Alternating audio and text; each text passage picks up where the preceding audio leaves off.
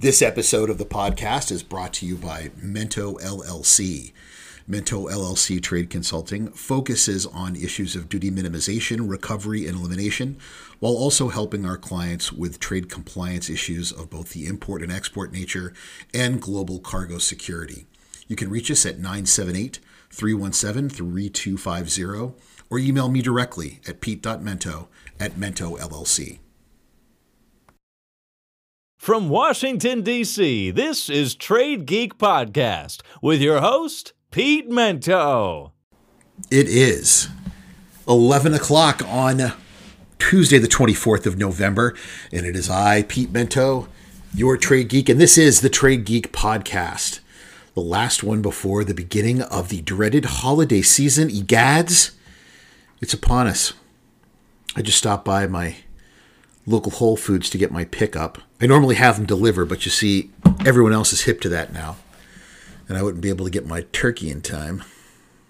I got a feeling that that's going to be the underlying feeling for the entirety of this holiday season. Can't always get what you want. You find sometimes you get what you need, right? Maybe we don't need to go whole crazy this year, as nuts as things have been. But for those of us that work in this industry, people wanting to go crazy is an important part of how we pay our bills.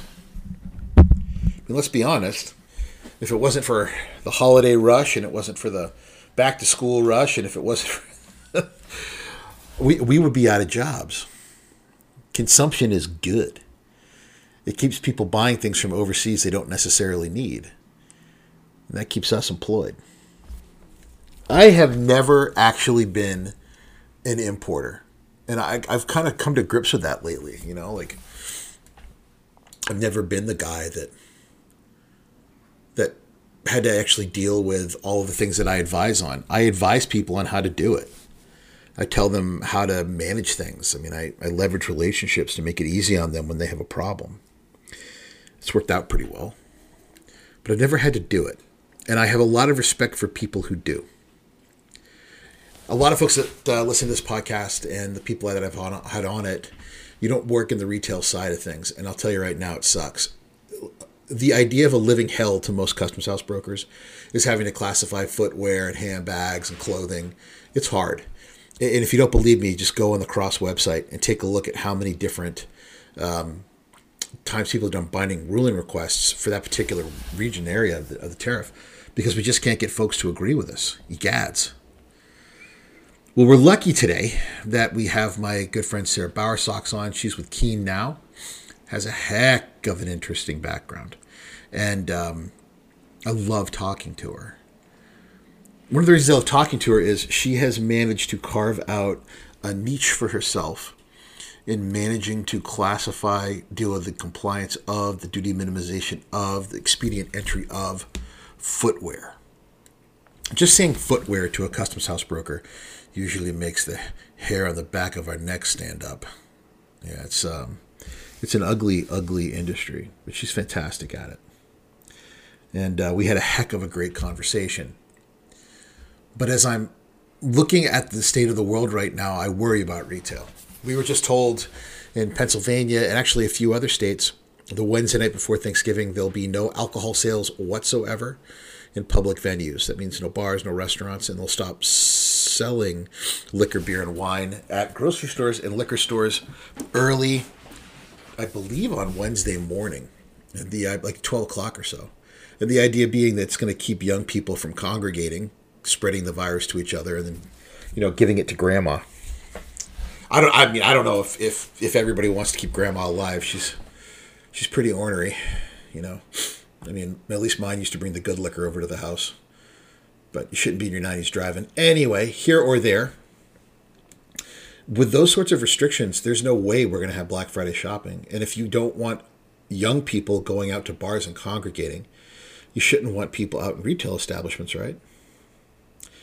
It's just, it all went nuts. But lucky for you, you can get the same feeling, I suppose, doing your online shopping. Maybe Cyber Monday will just be crazy. I kind of hope it is. But as we begin to watch this holiday unfold, I think you're going to find more holidays are going to be like this one, where the purchases will happen just as quickly I think that they will certainly be just as expensive, and people certainly spend the money. What's going to be frustrating is getting that thing home before the holidays. We are literally a month away from Christmas Eve. A month away from Christmas Eve.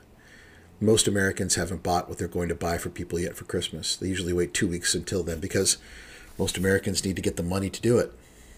How is our logistics infrastructure going to do between then and now, that 2 week period? Or will Americans realize that they have to do stuff earlier? Not really a preventative culture here. Well, I can't wait to see, and I'm looking forward to finding out. But I can't tell you this much. The lady we have today on the podcast knows a lot more about this stuff than I do. And with that, my conversation with Sarah Bowersox, the queen of footwear. Welcome, everybody, to the Trade Geek Podcast, and I am joined today by a great friend. I don't say old friend anymore because it makes us all feel ancient when I bring up how long we've all known each other. But joining me today is Sarah Bowersox, who we were just talking about how her last name is a total mangling of the original German, but that's for another conversation, Sarah. Sarah is now with Keen Footwear. And I really wanted her to come on today for a couple of reasons. First of all, because I always enjoy talking to her. She is a font of knowledge of all things compliance. And we do have a fun time talking. And then second of all, yes, you've had a fascinating career. And you've worked for some of my favorite brands and somehow managed to keep doing it without jumping off of a cliff. So bless you. You were kind enough today to wake up in the middle of the night, in my opinion, because what is it there, 7 o'clock? It's 7. This is normal for me. Are you kidding? Okay, yeah. It's 7 o'clock from Portland, Oregon to have a chat with me. So Sarah, thank you so much for joining us today. Thank you. I'm happy to do so. Thanks. So just because I love the stories, tell everybody how your wacky education led to a wacky career in this wacky business. Well, I guess I have a wacky education. I went to college, and when I did that, I was not able to register for the courses that I wanted to register for. In high school, I had studied Spanish for 6 years, middle school and high school.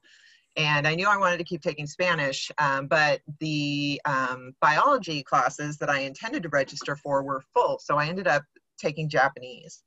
And that really changed the course of my interest and studies. And so I ended up, I have a totally useless degree.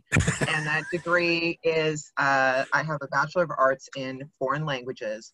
I studied 3 languages, Spanish, Japanese, and Russian. So I have one that uses Cyrillic, one that uses characters, one that uses Roman letters, a Latin language, an Asian language, and a Slavic language, which you would think would be super, super useful. But in reality, no. And so with having that background, the first job I took out of college was with a Japanese company that was actually a travel company. Now, it wasn't a travel agency in the traditional sense of the word. They did corporate travel. So they worked with all the large Japanese companies that have presences here in Oregon, and they did wholesale ticket sales, for corporate travel. So like when you have a whole bunch of people and they're going to events, you can get like group rates on airlines. So I did that for a couple of years. And in the course of doing that, I met some gentlemen from Japan who were going to open a branch of a freight forwarder in Portland that was a hybrid. So it was called the UPS Yamato Partnership. It was part of Yamato Transport of Japan, which is a very long established logistics company in Japan, and UPS. And it was going to specialize in the US-Japan market. So I left travel and I went to work for them in freight forwarding with zero training, totally learned on the fly how to do all the freight forwarding stuff, took a lot of classes, basically everything that I could get my hands on in the Portland area, which is quite a lot because we have a lot of trade geeks here and a lot of folks who are willing to share their knowledge. So I was able to get quite a lot of training, did that, got interested in brokerage, study for the brokerage exam without having ever worked for a customs broker or filed an entry. And I did pass the exam the first time I took it, which was historically, if you want to look, get in your Wayback Machine, it was the first customs exam to include NAFTA. Ah. And this was back in the day, you know, no tests online, anything like that. It was the old style where you go in and you actually fill in the dots. You sit in a room with the customs inspectors looking at you. So I passed the test the first time, but I always tell people that, you know, that sounds really impressive, but I actually did not pass. You know, I got the notice that said I had missed by one question. So I did the protest where I picked three questions and I protested them.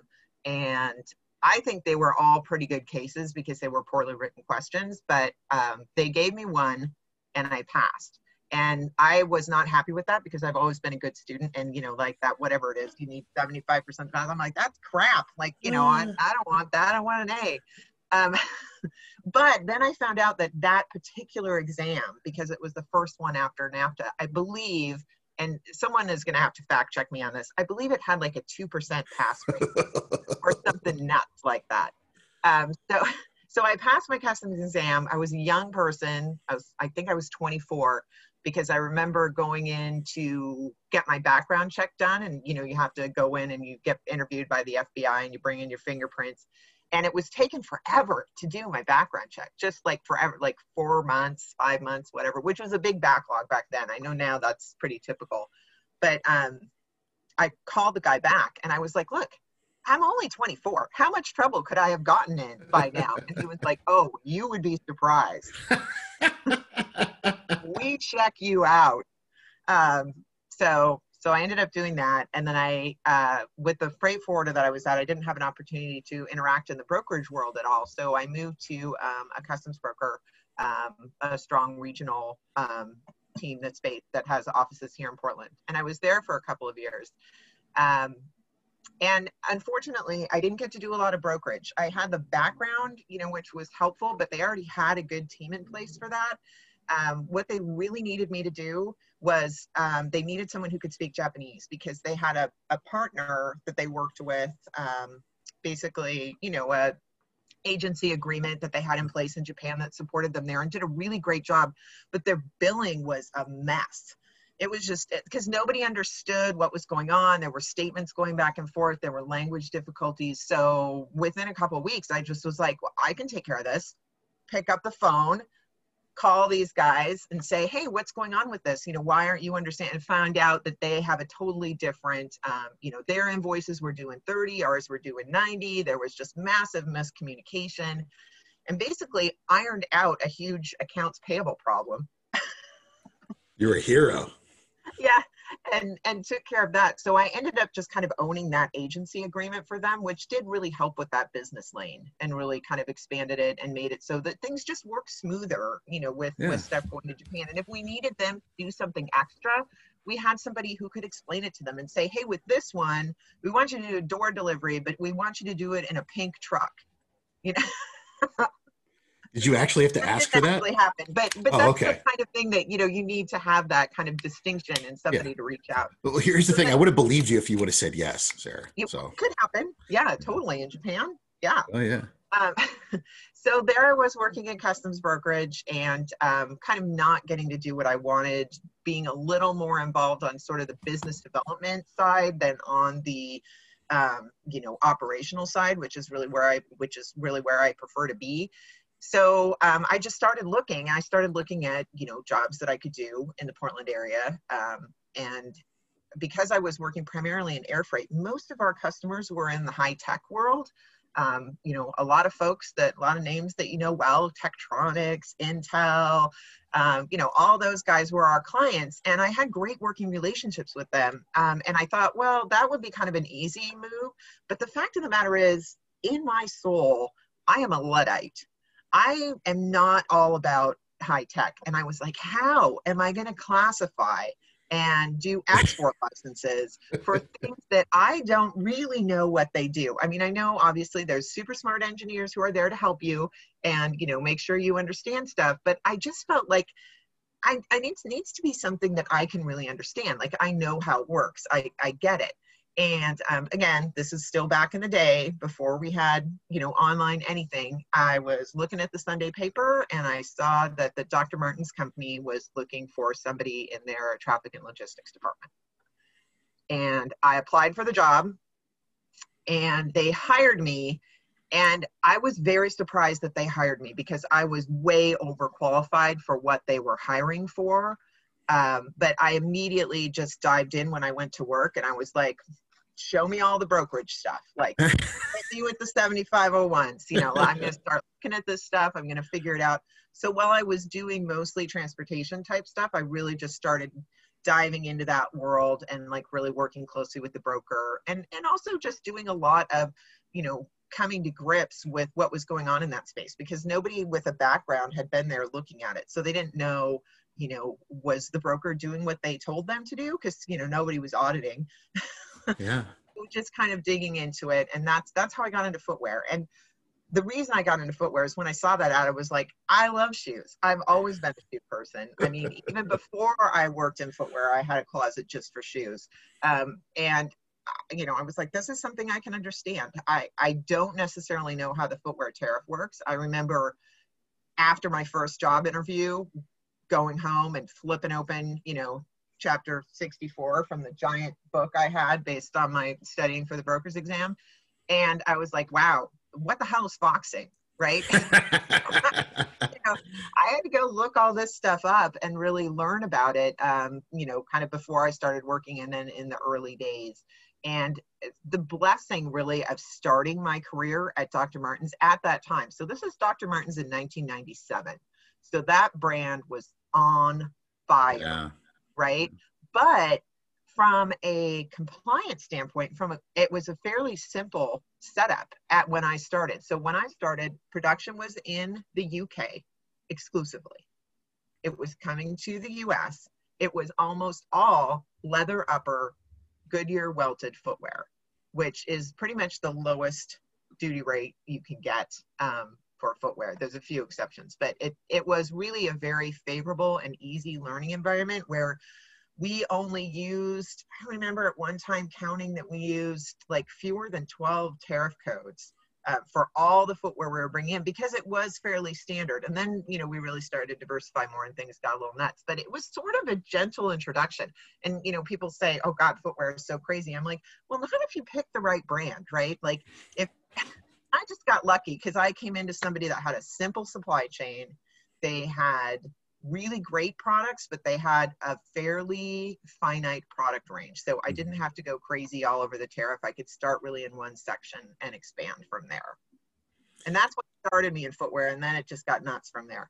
Well, I met you when you were at Doc Marten and I was so fired up because I mean, my dad bought me a pair back on a trip. And he was like, what do you want back from the UK? And I said, I want my own docs because finding them when I was a teenager, when we were a teenager, that was very hard to do. You know, there were places down in the village. I would have them in New York and Newbury Comics had them in Boston, but it was hard to find them. And I remember having a pair of I forget how many eyelets it was, but I had a pair of Doc Marten boots and that just gave you instant street cred as a punker and a skater in the 80s. Like you suddenly, you know, and then you had to beat them up. You know, they had to get a little bit trashed in order for you to be completely taken seriously. But you weren't at Doc Martens forever before you came to Keen. There was a step in between there. Yes. So I was at Doc Martens for a long time. Yes, I was there for 14 years, which is a good long stretch. And you saw them grow. I mean, that and change. Oh, yeah. Yeah. I mean, we moved production. So production moved from England to Asia. Now it's kind of back and in both places. So it's kind of crazy. We moved warehouses, you know, we went through a million management changes and, you know, shapes and just a whole bunch of stuff went on. I had two babies. Had a customs audit. We joined CTPAT. There was a lot going on. So it was really busy. So I did leave Doc Martens though, and I went to Nike for about 3 years. And the best thing about being at Nike was the contrast, because I went from being a one-woman show with a little bit of help to being part of a large team that was just focused on U.S. Customs. So I worked within the U.S. Customs team. Nike also has a global customs group. And my focus was in the compliance space. So I didn't classify when I was there. I was really looking at, you know, the end product. So looking at, you know, sort of broker performance and, you know, auditing. I also got to do the ISA annual reporting. And I also was part of the C pilot, the C launch when that was going on. So I got to do a lot of stuff, but it was more focused on sort of the customs relationship piece and, you know, post entry and broker performance, and then also special projects. So I did stuff like repair and return and assist declarations and a couple of drawback claims. We had to do a destruction drawback claim at one point because we had some woefully inadequate apparel that needed to go through the shredder because it just did not cut the mustard. So, you know, kind of unique projects and stuff like that. But I wasn't able to, in the time period that I was there, I wasn't able to get a lot of traction to go on to something that would have me doing more. And I think that's kind of a function of Nike. And I talk about this a lot because even though Nike is the shortest blip on my resume, it's the thing I get the most questions about because, you know, everybody loves Nike. They want to work there, or they think they want to work there, and they want to ask you questions about it. And what I always tell people is, you know, I have folks, because I went to college here in town in Portland, I have folks that I went to college with that went to work for Nike and are still there. So they walked out of the door in 1990 when we graduated, they went right to Nike and they're still there, and they, you know, have had really strong and interesting careers. I also have known a number of people who went to Nike sort of not at the end of their career, but sort of at the on the developed side of their career, and they went in as directors or senior directors and above, and have had really great luck. I kind of went in the middle in there, and Nike doesn't have a lot of appreciation of what you bring from outside unless it's a very specific skill that they're looking for at that time. So I just kind of, I didn't feel like I had any cachet there. So, and I wanted to do other things. And I thought, if I stay here, I'm going to keep doing these things that I'm doing, which are interesting enough, but it's probably not going to change that much. Yeah, it's limiting to some degree. Exactly. And when I looked at it, I was like, am I going to be happy with that in the long term? And I decided no. So I came over here to Keen Footwear. And the amazing thing about all three of these things, though, is I've never left Portland. So, I mean, I didn't grow up here. I grew up in Seattle. So I did move a little bit south, but I came down here to go to school, and I have been here ever since. And I have had a very, very interesting run in the world of footwear without ever leaving. And successful. And I would imagine lucrative and fascinating and challenging. What was it about Keen that you said, this is the kind of company for me? Well, when I looked at Keen, they are a very young company. And when I went and talked to the folks that I knew that worked there, what I really liked about it was that I could see the ceiling. There wasn't a lot going on the top, right? There was basically this people doing the work. There were a few bosses. We have an owner, so we're a privately held company. But you could just see the top. It wasn't like Nike where you go through the, you know, they have their Nike matrix, and, you know, it's a lot lighter now because they just had a big round of layoffs. But but there's a lot of people up there, and you kind of have to fight your way through. With this, it was like, okay, there's like a couple hundred people in the company, and you know, half of them are, you know, I'm kind of in the middle, and some of them are up here and some of them are down there. I just felt like there was really good visibility to what was going on. And the other thing was that it was a different type of shoe. So Dr. Martens is a heritage brand. Nike is a premium athletic brand. Keen is an outdoor brand. It's a totally different mindset. So it's different kinds of shoes.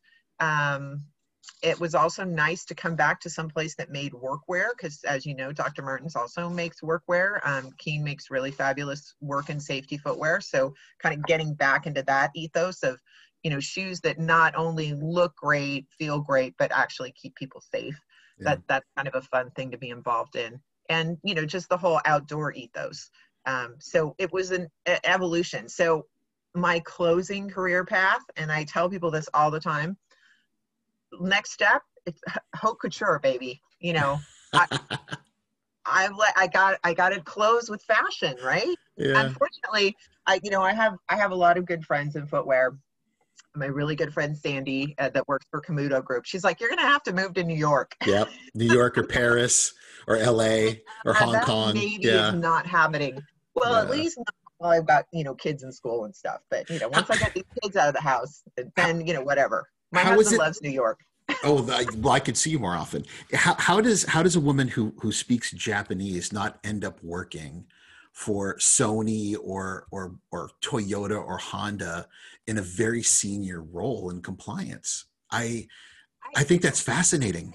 It's really that path. It's that junction where I was like, I want to work with a product that I intrinsically understand and that speaks to my soul, right? I'm not a person that goes crazy about a big TV. Yeah, but Sarah, I'm racking my brain right now. I know a lot of compliance professionals who speak Chinese, who speak Spanish, French, right? I don't know another one that's of your seniority that actually speaks Japanese. That's fascinating. Yeah, there's a few of us out here. Definitely. I mean, I think maybe it's more common in the Pacific Northwest because we have a lot of folks who who study Japanese. We also just have a lot of Japanese people here. Americans, yeah. So the opportunity, you know, to meet folks like that and become interested in that and think, wow, maybe that's something I want to learn is a little higher, I think. Yeah. Well, I'm running out of time. So I have two things I wanted to make sure I got out of the way. The first is we have a lot of young people, a lot of young professionals who listen to this. So thousands. And the ones that listen are always asking me in emails and on LinkedIn for career advice. And one of the things I always tell them is, for the love of God, don't go into footwear. So is there something about that particular niche that you love? I do like footwear. And I think the thing that I like about it is that I like the complexity. It's just so hard, Sarah. Yeah. If you like puzzles, if you like having smoke come out of your ears, it's definitely the way to go. I mean, the classification aspect, just the tariff determination part is definitely challenging. And it also offers you some freedom in that a lot of the footwear classification rules are completely arbitrary. They don't make sense. They're just there. And once you sort of embrace that and you teach, in my case, you know, the developers and the engineers and the designers that are working with you, that this is the rule. It doesn't make sense. Just address it and move on. And that logic fly out the window. Logic fly out the window. Yeah. And that actually, once you get over those things, it really does kind of simplify the process a little bit. And even to this day, so I always joke that the only chapter of the tariff I have memorized is chapter 64. And I don't think I actually have it memorized. But it's one of those things where I will look at a shoe and the tariff code will pop into my head. Like if I'm shopping and I look at a shoe, it's like, it just pops right up. But if I think about it at all, I always doubt myself. And the reason that I do is because it is very complicated. Mm-hmm. And I know that if I go back and I look at that and I open up all my tools and I start going down rabbit holes, that for any given shoe, I can probably come up with 2 or 3 different places where it probably could live in the tariff. Yeah. And then you have to pick the best one. But other than that, why footwear? Footwear is great because it is, like I said, it's so complex. You don't just have challenging classification. Footwear is known for issues with valuation. Assists are our biggest boondoggle. We're always dealing with them. And I get heartburn just thinking about it. Yeah, if you like to have lots of detailed conversations with import specialists about why they're going down the wrong hole, this is the industry to do it in. And also, I have to say the footwear industry as a whole, especially on the trade wonk side, we're very supportive of each other. Very. We teach each other. I'm on constant chat groups, email groups, LinkedIn groups with all my footwear friends all over the country. We are not shy about asking each other questions. If there's also FDRA. We should mention that. FDRA. Absolutely. So there's great organizations, and just the people in those organizations are generally willing to help. I remember being at ICPA and meeting a gentleman that he was brand new to footwear, very highly qualified guy, and just telling him, ask me any questions you have. And, you know, and then spending, you know, a couple of hours with him on different phone calls over the next few weeks, you know, to make sure he got off on the right foot. And people are willing to do that. So I feel that's a very cool thing about our business is there's not a lot of jerks. I mean, there are, but those of us that are in this business, the geekery of trade compliance, we tend to take pretty good care of one another. Yeah, I think so. If you're cool about it and you come humbly to ask a question of someone who's done it for a long time, I don't think I've ever told anybody no. Yeah. You know, I let them know if they're becoming a nuisance, but you know, I've never told them no. We all have to rally together to deal with things like regulatory changes, you know, that either get thrown at us or we're trying to shape that, you know, through lobbying activities. So, you know, we have to, you know, combine forces. That brings me to the other question I wanted to ask you before I get to my three questions. And that's, you've been around, like you said, from the beginning of the Centers of Excellence, the C for footwear. And when I talk to folks on different C's, I get different reactions about the effectiveness and how happy they are with them. And you seem to be somebody who's, I mean, you've been there from the beginning. You seem happy, or not, I don't know about happy, but you seem, what's the word I'm looking for? Happy, I go happy. Are you happy with the footwear C? Content, yeah. I've gone on both sides. First of all, I have to say that the footwear C, the individuals who are actually involved in the C, you know, leader Eric Batt and his team are great people, and they're always receptive and willing to listen and contribute, which you can't argue with that. Right. The one argument I would have is that when I was at Nike and we were part of that pilot, we did notice that we joined the C and suddenly we saw more questions back from customs and instead of less. And it's supposed to be this kind of like handshake agreement where you're like, yes, you've proven to us that you know what you're doing. We're going to leave you alone on this stuff. We actually saw more. And then of course we had some cachet because we were part of that pilot. So we went back and talked to them and it kind of mellowed out.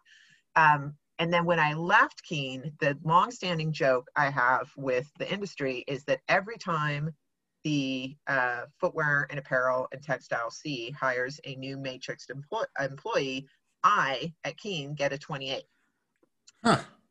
And the reason is because as a part of how they work, if you're new to footwear and you come into the C, they encourage you to ask importer questions. And sometimes they're informal, you know, just like an email on an entry or on some post entry, but oftentimes they're formal.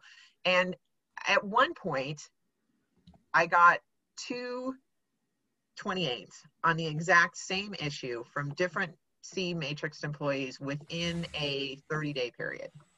So what is it, stump the chump? Sarah's stump the chump? You're the...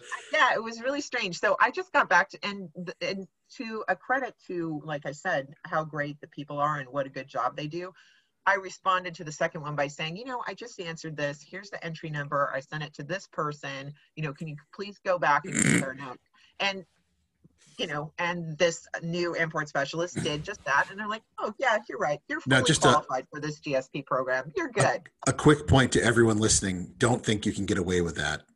That's something I think only Sarah gets away with. Don't just randomly send a response back to customs saying, hey, go talk to the other guy. All right. That's, I think that's something only you get away with. All right. Every podcast ends with the same three questions. And they have nothing to do. So these are three questions that have nothing to do with compliance. Are you ready? I'm ready. Okay. Question number one. What was the first car you ever had and what happened to it? Okay. So the first car I ever had was a 1965 Ford Fairlane. Oh, man. You're the second person who's had one of those. Fins. Oh, man. And where that car came from is it belonged to my grandparents who sold it to my parents for $1 because, and this was a long time ago, you know, like way before I could drive, because they needed an extra car and, you know, they didn't want to go buy one. And my grandfather was like, oh, just take this one. And so they drove it out from South Dakota. My mom handed them $1 and put them on the train and they went back home. Wow. So that was my first car. I once got 17 people into that car. What happened to it? Well, unfortunately, my mom was driving it and somebody crashed into one of the doors. And so she replaced the door, but she went to the junkyard. So it was white with a red interior, but it had one blue door. Because she replaced the door because she was like, well, you know, I'm not going to like do body work on it. This is ridiculous. And then eventually we actually gave it to somebody who was, my dad was a medical doctor, and he had a gal who had worked for him who was doing home health care, and she had to haul a lot of stuff around with her, you know, like wheelchairs and stuff like that. She needed a car with a big trunk, but she had a small area that she worked in. And he was like, well, this is a really old car and I don't know how long it's going to last, but it would be great for you to be able to haul this stuff around in. And, you know, it's safe because, you know, it's my daughter's driven it. Yeah, it's a tank. So we ended up giving it to her. And I know that she drove it for like 5 or 6 years, well into the 90s. And I think it finally died a graceful death. I really hope she just put it in her garden and made a planter out of it. But that's an awesome first car. All right, question number two. First job that you remember you ever had where you got paid an actual paycheck. Nothing like under the table babysitting. Yeah, I did a lot of babysitting. But my first real job was I worked at the View Ridge Swim and Tennis Club, which is part of a country club that's close by. I was a lifeguard, I was a swimming coach, and I also taught really little kids swimming lessons, like really little kids, like the ones that their very first swimming lessons, blow bubbles, learn how to float on your back, that type of stuff. So I did that for 3 summers. That was my summer job. And that was the first job where I had a real paycheck. What did you get paid? You know what? I don't remember. I think I might have topped out somewhere around like $6 an hour. Yeah. Here, take my baby, put it in the water with you, and let me give you minimum wage for that. That seems like a really smart idea. Okay. Yeah, last question. Job though, because I mean, it was every time I watch Caddyshack, I get nostalgic because, you know, it was this big club, and, you know, the employees had to park way up in the back. So if you were lucky, and I had to be there really early in the morning to start swimming practice. Swim practice started at like 6:30 in the morning in the summer. It was insane. So I was there at 6 o'clock. Caddies were there because people come to golf before work. So if I was lucky, I'd get a ride down to the clubhouse in the golf cart, and I didn't have to like hoof it because I would have to park and walk like a mile down there. You are not Bushwood material. Last question, and then I will let you get back to work. And this is one of my favorites. If you could do any job and the rules of the universe didn't apply, I could make you a 7-foot tall center for the Chicago Bulls. You could be a ninja, whatever. Okay, you could be the Queen of England. It doesn't matter. If Uncle Pete had a magic wand and I could make you whatever you wanted to be for a career other than the one you have now in compliance and logistics, what would that career be? Well, I have on my LinkedIn description, I have that I'm a trade compliance expert, a footwear serial monogamist, because I've gone along these different brands. And then I list my superpowers, and my superpowers are, first of all, extreme thrift. So I'm a big thrifter. I hardly ever buy anything new. And stain removal. So stain removal kind of goes with the extreme thrift. Like I'll find like a gorgeous cashmere sweater and it's got like a stain on it, and I'll be like, yeah, I'll buy that for $2 because I can get that stain out. And it'll either make an amazing gift for somebody, or I resell it through consignment stores. So honestly, if I didn't have this full-time job, I would probably do that full-time, because the thing I love about it is it's green, it's recycling, right? You're not, you're using something that's already there. Mm-hmm. You have to use your wits, like stain removal, and can I fix this? And, can I redo this buttonhole? Can I put this leather strap back on? I've put shoes back together. I mean, because I enjoy that kind of hands-on problem solving. And then I also like making something that was unloved, loved again. And that's why I really enjoy finding things that are of tremendous values and unique and interesting things and then giving them as gifts. And the biggest validation I've gotten is that from friends of mine who are like, they're like, we love getting a present from you because we never know what it's going to be. Like, it could be something that's 50 years old, you know, that you just retooled, that speaks to you about me for some reason. And then you put this like sweat equity into it. And so, you know, it's a really meaningful thing. So if I know there's a way to monetize that, because like I said, I go to thrift stores all the time and I see people there who are just looking for stuff they can flip on, you know, eBay or Poshmark or whatever. Yeah. I'm not about the, like, the money making part of it. I'm about the making something unloved loved. But if I could do that, and it's probably my retirement gig. Saving things from the island of misfit toys. Exactly. You've made this a wonderfully easy 40-minute conversation, and I always love talking with you, and I've always loved working with you, and you are a joy. And I hope nothing but continued success for you. And I know that unfortunately you're probably going to get emails and LinkedIn requests for help with footwear because I gave you a platform. But thank you, Sarah, for coming on with us today. Yeah, there you go. Thanks for coming on with us, and hopefully I'll get to talk to you again soon. Thanks so much. All right, thanks. Thanks, Sarah. Bye-bye.